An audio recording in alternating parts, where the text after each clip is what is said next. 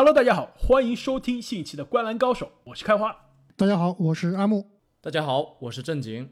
那原计划呢，我们本期节目啊是跟大家一起分析一下这个新赛季或者说重启的这个 NBA 赛季的这个赛程，以及我们对于重启赛季的一些猜想。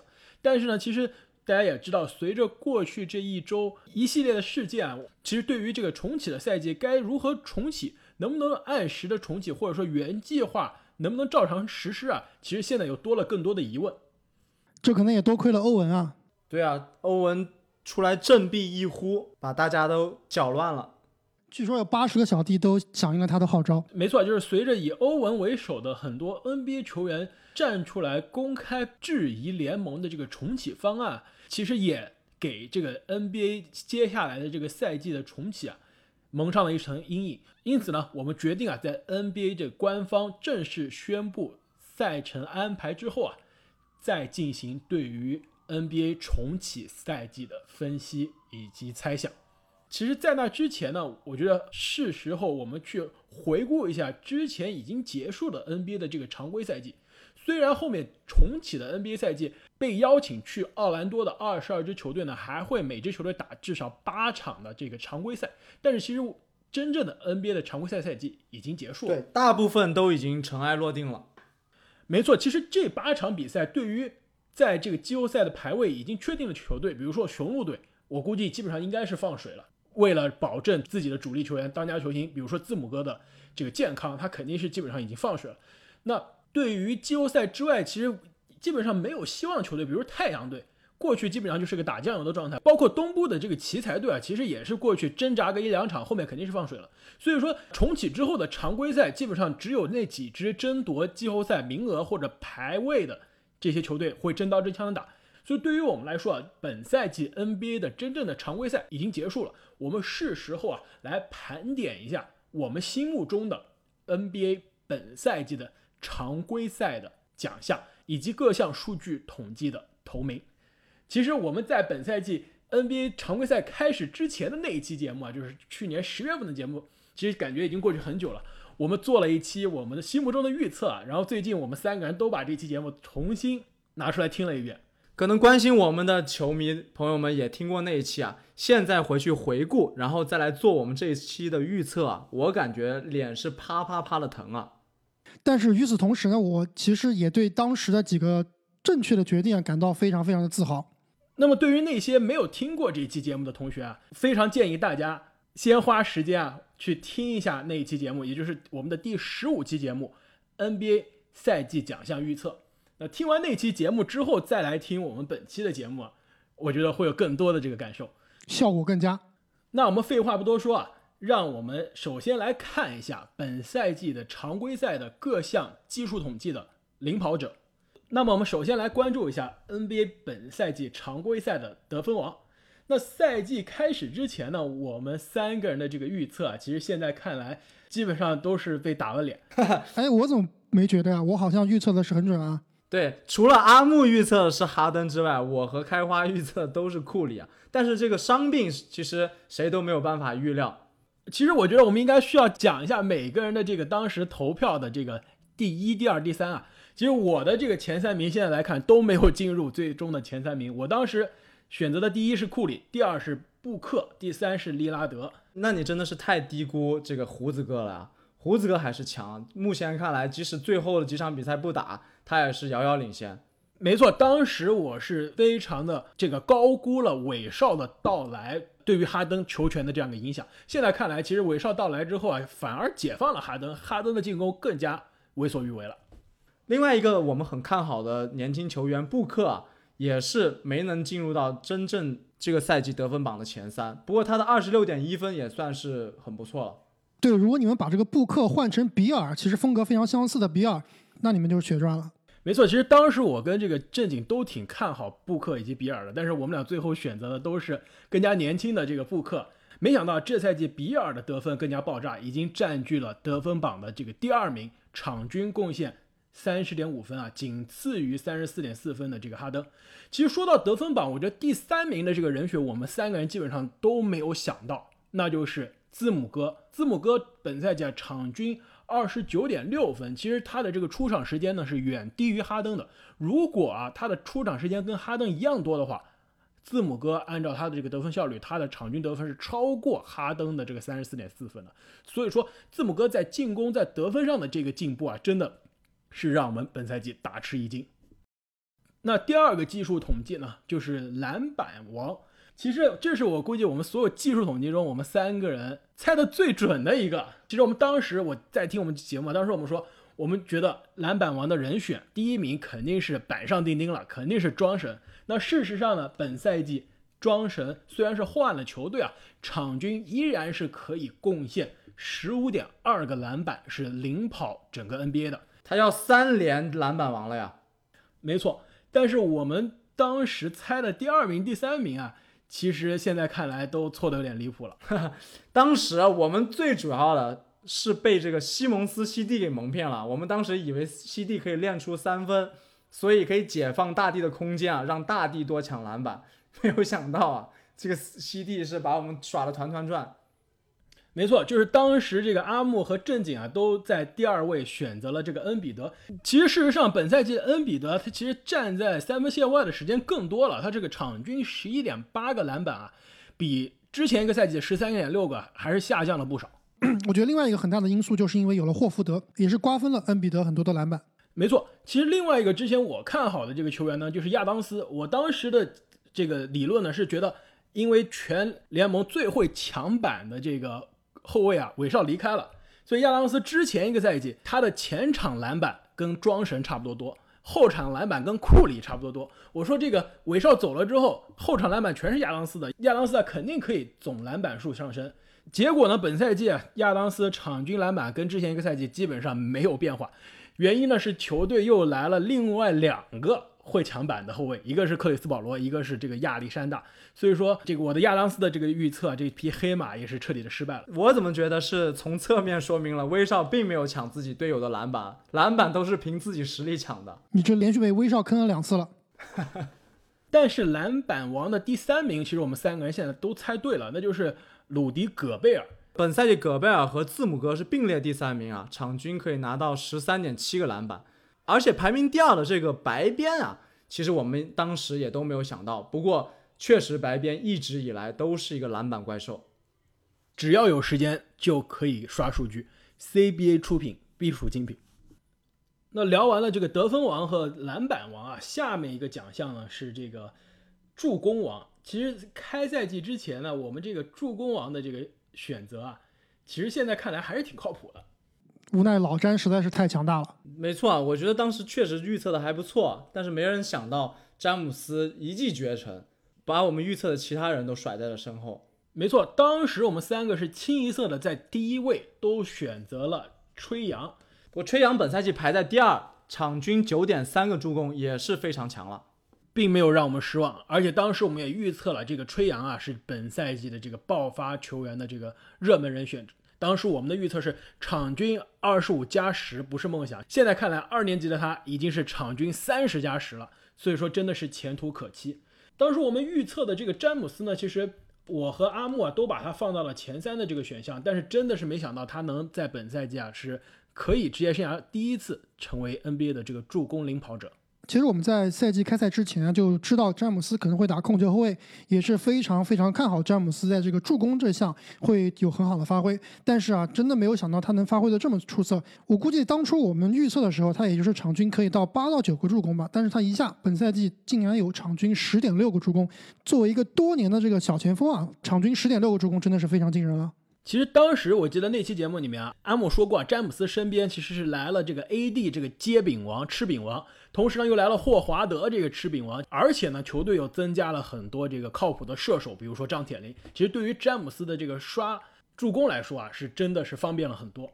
那本赛季的这个助攻榜的第三名呢，就是来自太阳队的这个卢比奥。场均可以贡献八点九个助攻，其实卢比奥的这个进入前三啊，对于我们来说可能也是一个意料之中的意外。没错，卢比奥是太阳这个赛季初啊战绩飙升的大功臣之一啊，他把球队的进攻梳理的井井有条。然后我看一下，当时我们的这个选票上啊，其实还都选了几个年轻球员，比如说球哥，比如说莫兰特，比如说福克斯以及这个卢卡。其实现在看来，这四个球员在未来其实都是有希望进入这个 NBA 的助攻榜的前三的。只不过这赛季啊，这个其他更加成熟的球员，比如说卢比奥，比如说詹姆斯的这个在助攻方面的助攻光环更加耀眼。没错，占据了这个榜单的前三。那说完了这些进攻的数据呢，接下来我们看两个防守数据的这个领跑的球员。首先呢，这个盖帽王的人选，估计我们这次 第一个疯狂打脸的这个预测，简直是没有一个中的。没错，当时我们做这期节目的时候，我们当时是非常一致的认为，第一名肯定是米切尔·罗宾逊了，肯定是这个阿木的宝藏男孩尼克斯希望之光啊。结果，米切尔·罗宾逊这赛季连前三都没有进。我觉得我们这个一定要吸取教训啊！以后千万千万不要再相信尼克斯的球员了。任何奖项都不要信尼克斯，包括阿 J 巴雷特也后面也会疯狂打脸。我以为阿木你要说这个，正是因为这个，以后在尼克斯换老板之前，我们再也不要去看他的球。其实我觉得啊，这个米切尔·罗宾逊之前我们觉得他的新秀赛季就被尼克斯的这个混乱的用人。这个非常无厘头的这个轮换被埋没了。第二个赛季看来，其实依旧是这样，even worse 啊，更差了。没错，球队夏天签了那么多内线，签了很多老将，却不愿意去培养这个二年级的新秀，这真的是让人非常不理解。所以在他们更换老板之前啊，千万不要相信尼克斯的球员。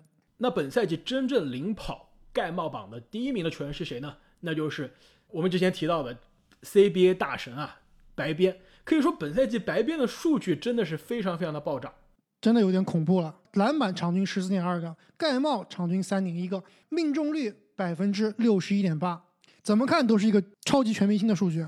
但是很无奈啊，对应的开拓者的战绩却是非常非常令人失望。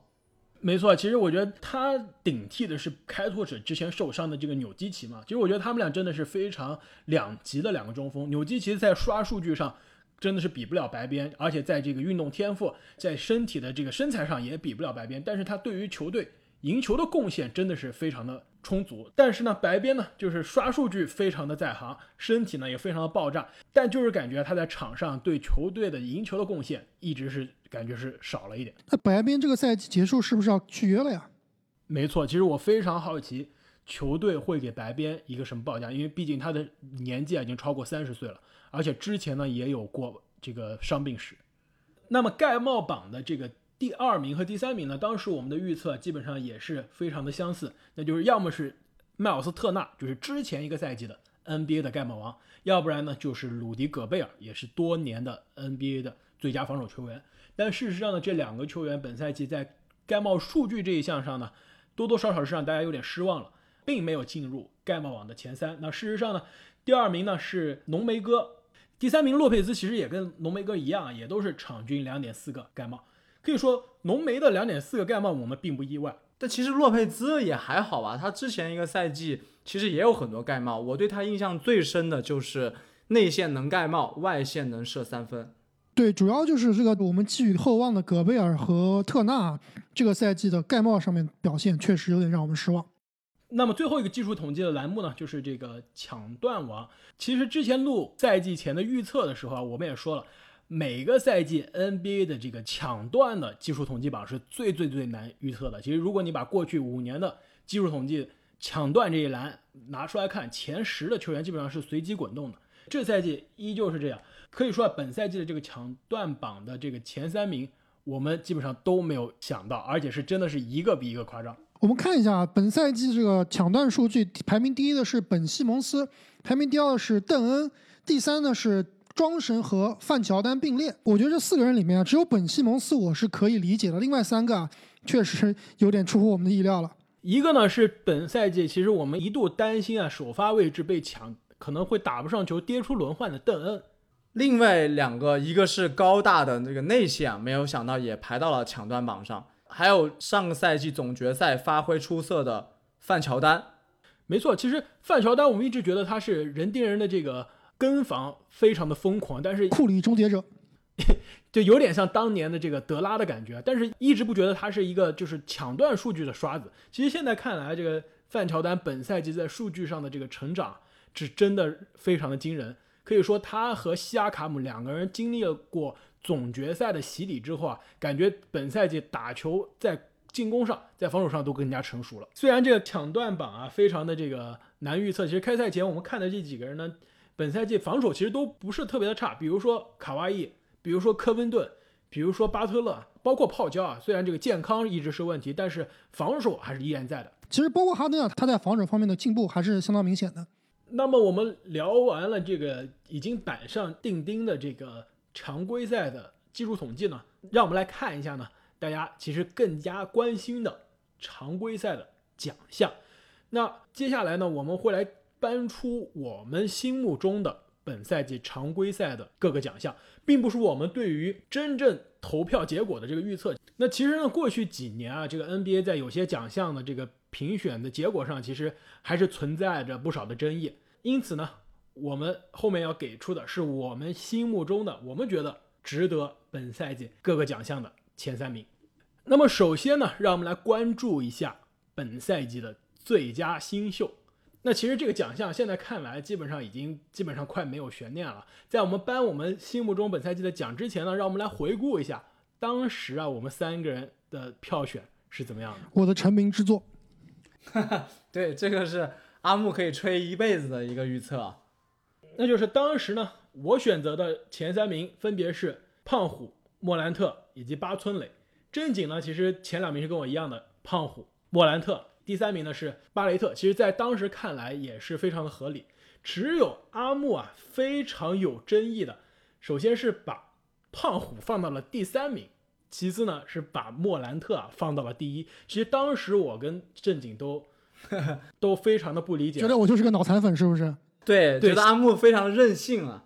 现在看来，其实阿木是感觉是开了天眼。虽然第二名放了巴雷特，又高估了尼克斯，有点水，又被尼克斯坑了。但是第一名放莫兰特，现在看来还真的是非常的厉害。但是当时其实我们是不知道胖虎要伤停那么久的。所以这个就更厉害了，是不是？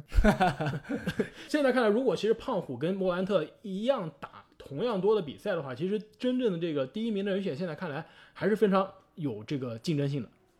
那么回顾完赛季开始之前我们的选项，那我们来看现在我们会把最佳新秀的投票投给哪三个球员？那我们心目中本赛季 NBA 最佳新秀第三名的球员呢，就是来自灰熊队的莫兰特的队友。布兰登·克拉克，其实布兰登·克拉克呢，其实是过去这个夏天的夏季联赛的 MVP。当时在夏季联赛中就已经体现出非常高效的这个刷数据以及投篮的这个效率。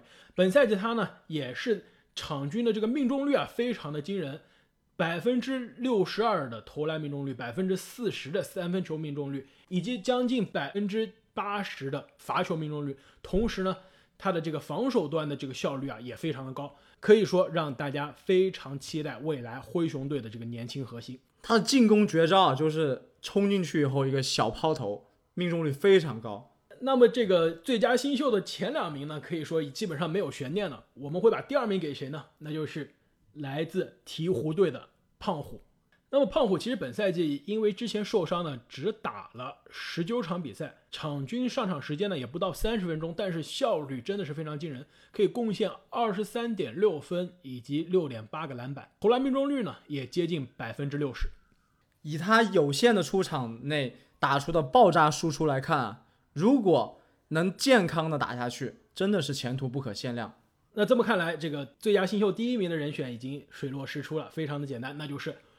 克拉克的队友来自灰熊的莫兰特。其实大家知道我是莫兰特的粉丝啊，在这个赛季开始之前啊，我预测莫兰特其实是带有很大的粉丝滤镜的。但是他这赛季的表现真的非常非常争气，而且我也非常同意这个开花刚刚说的，如果 Zion 这个赛季不受伤的话，其实他们俩的竞争还是会相当相当激烈的。而且这个鹈鹕和灰熊都被邀请进了这个奥兰多的复赛，那 Zion 和莫兰特说不定还真的会有最后的正面对决。哎，其实我觉得这个话题还很有意思。阿木啊，你觉得如果在奥兰多的这个最后八场之后，鹈鹕淘汰了灰熊啊，进入季后赛，你觉得会改变我们这个常规赛最佳新秀奖项的这个票选吗？我觉得如果感性来看，很有可能会改变。但是如果从理性来看，就像我们开始时说的，本赛季这个常规赛的奖项啊，其实就应该到此为止了，因为啊，接下来打剩下来八场常规赛的球队呢，只有二十二支，那么另外八支球队他们的数据还算不算呢？如果这八场比赛的数据还要记录在列，那对于另外八支球队是不是相对来说并不是很公平啊？所以我觉得，其实哪怕是灰熊跌出前八，鹈鹕顶替他们的位置的话，我觉得仍然不能改变这个莫兰特是本赛季最佳新秀的事实。而且啊，其实不谈这个对于那八支没参加的这个球队来说公不公平啊，即使是所有球队都打了，胖虎后面这八场比赛都打，也一共只出场了二十七场比赛，不到三十场。如果一个球员他一个赛季打了不到一半的比赛就获最佳新秀的话，其实对于另外一个打了基本上全勤，而且这个数据同样爆炸的新秀来说是不公平的。所以我非常同意啊，我们应该把最佳新秀颁给莫兰特。那么第二个。奖项呢，我们来关注一下最佳防守球员。那赛季开始之前，其实做那期节目的时候呢，我给大家讲了一下我的这个对于这个奖项呢，我有一个理论，那就是过去每一年啊，最佳防守球员基本上就是啊来自于联盟防守排名前二的球队。所以说，球队的防守的结果啊，对于最佳防守球员奖项非常的重要。另外一个呢，就是内线球员啊，其实从历史上来看。获得这个奖项的概率是远高于外线球员的。那你当初为什么还选卡哇伊作为你的最佳防守球员呢？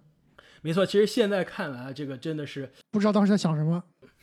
呃，没错，自己给了一个非常好的理论，但是自己没有这个跟随我的这个理论，选择了卡哇伊放第一，还是被大神迷惑了呀。但是呢，第二名呢，我放的是字母哥，第三名放的是这个戈贝尔。其实这两个现在看来啊是非常的靠谱。当时的正经，现在看来基本上是不是最稳的？非常的厉害。这个估计是正经的成名之作了。那就是正经呢，把字母哥放在第一，把浓眉放在了第二，把卡哇伊啊放在了第三。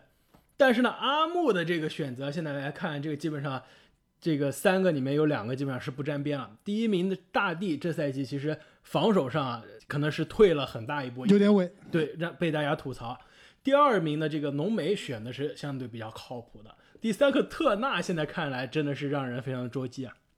那么在这个赛季到目前为止啊，我们三个人给出来的这个最佳防守球员的颁奖其实都是非常一致的。第三名就是来自传统防守强队爵士的大中锋戈贝尔，戈贝尔也是过去之前已经拿过两次这个奖项的这个球员了。本赛季其实。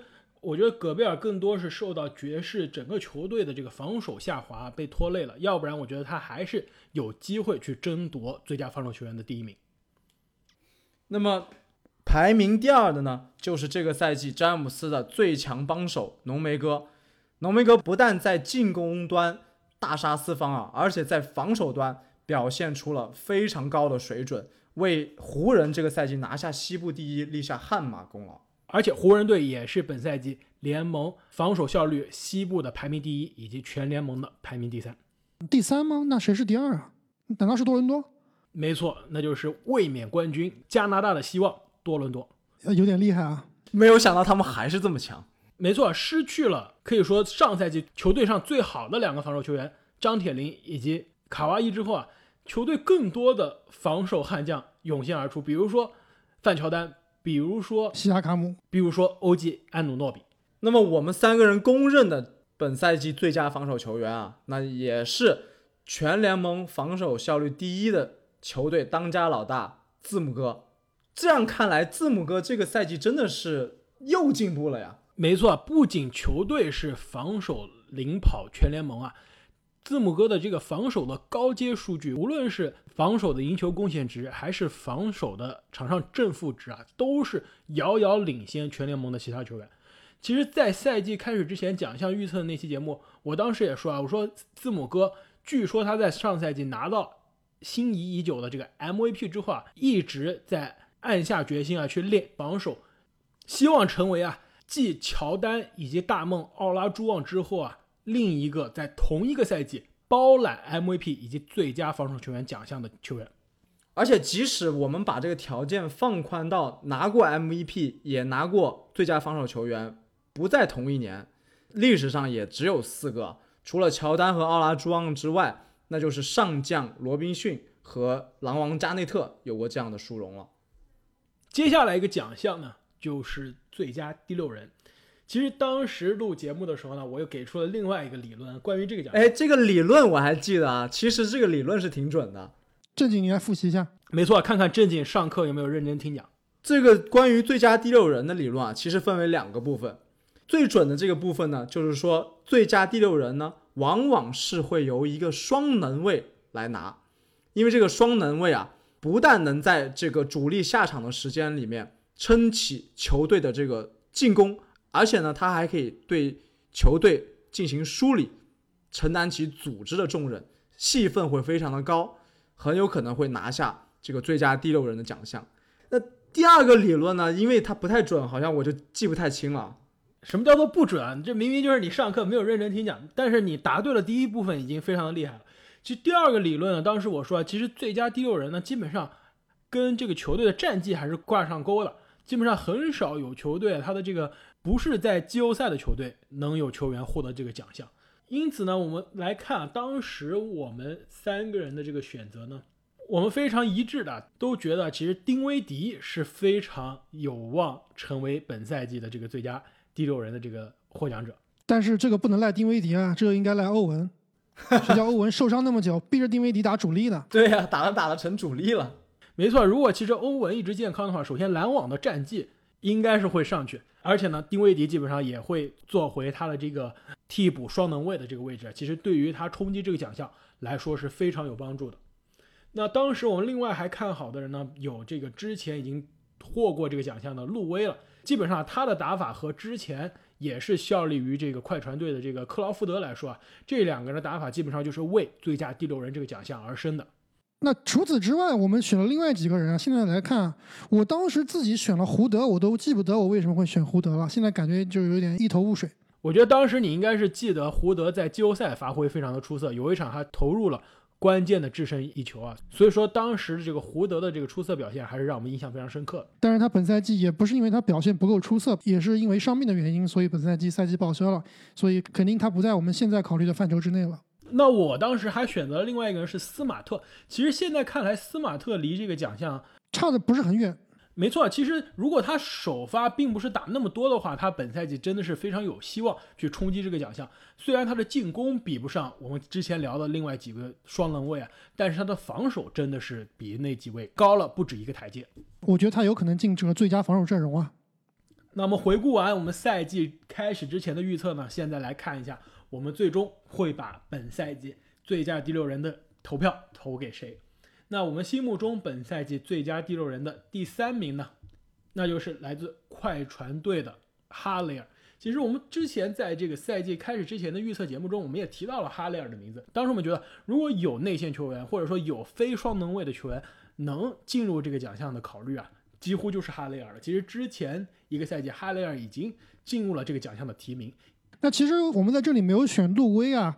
还是因为第一，路威这个赛季的命中率其实是有点太低了，只有百分之四十一。另外一个呢，我觉得他在卡哇伊和乔治来了之后啊，他在球队的作用啊，其实是被弱化了，有一点尴尬。但是哈雷尔的这个角色其实反倒是被加强加强了，没错。球队基本上是让祖巴茨打一个为首发中锋的这个角色，但是哈雷尔上来基本上就是第二阵容的抢分的这样一个关键的角色。那么我们心目中本赛季。最佳第六人的第二名呢，基本上也是一个让人非常惊喜的存在，那就是老玫瑰德里克罗斯。其实我们前面有好几期节目都有提到过罗斯这个赛季的表现啊，可以说也是非常惊艳了。我们都以为啊，他曾经在森林狼拿到的那场五十分是最后的昙花一现，没有想到啊，这个赛季玫瑰的香味还能这么持久。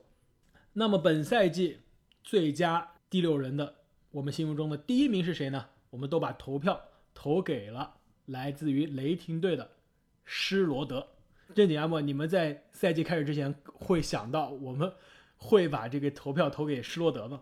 我估计当时如果让我们排第六人排名啊，可能施罗德未必能进前五。对，因为整个雷霆这个赛季的精神风貌和战绩压根儿就不在我们的预测范围之内啊。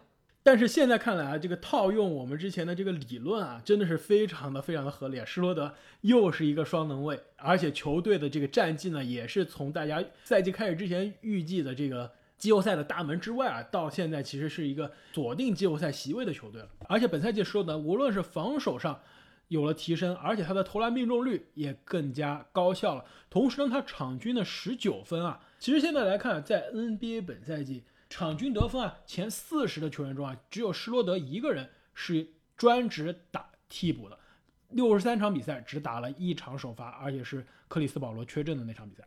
那其实最佳第六人这个位置，我们虽然三个人都把票投给了施罗德，但是我最近看了一些这个美国媒体的一些排名啊，我觉得大家排名的结果都是各抒己见，很多人把哈雷尔排到第一，有些人又把这个路威廉姆斯排到第一，所以这个最后的结果啊，其实还是不是那么确定的。虽然我们这里大家都毋庸置疑的选择了施罗德，那么因为时间的原因呢，我们本期的节目啊也是分上下集播出，请大家。不要忘记关注我们下期的节目。